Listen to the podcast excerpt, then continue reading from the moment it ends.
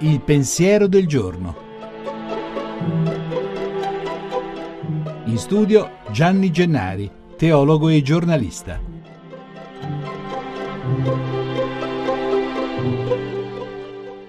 Vangelo di Giovanni 7:38 Parla Gesù. La Bibbia dice che sgorgeranno fiumi di acqua viva. Parla di sé? No. Leggo, Gesù diceva questo pensando allo Spirito di Dio che i credenti avrebbero ricevuto.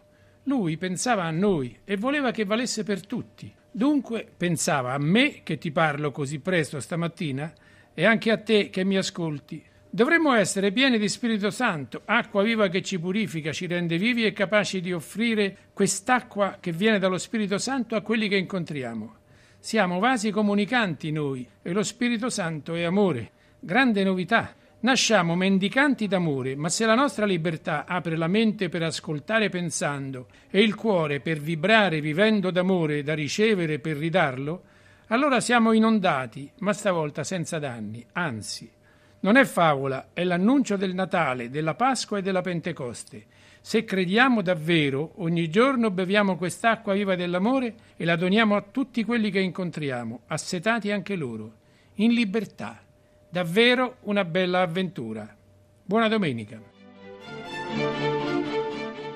La trasmissione si può riascoltare e scaricare in podcast dal sito pensierodelgiorno.rai.it.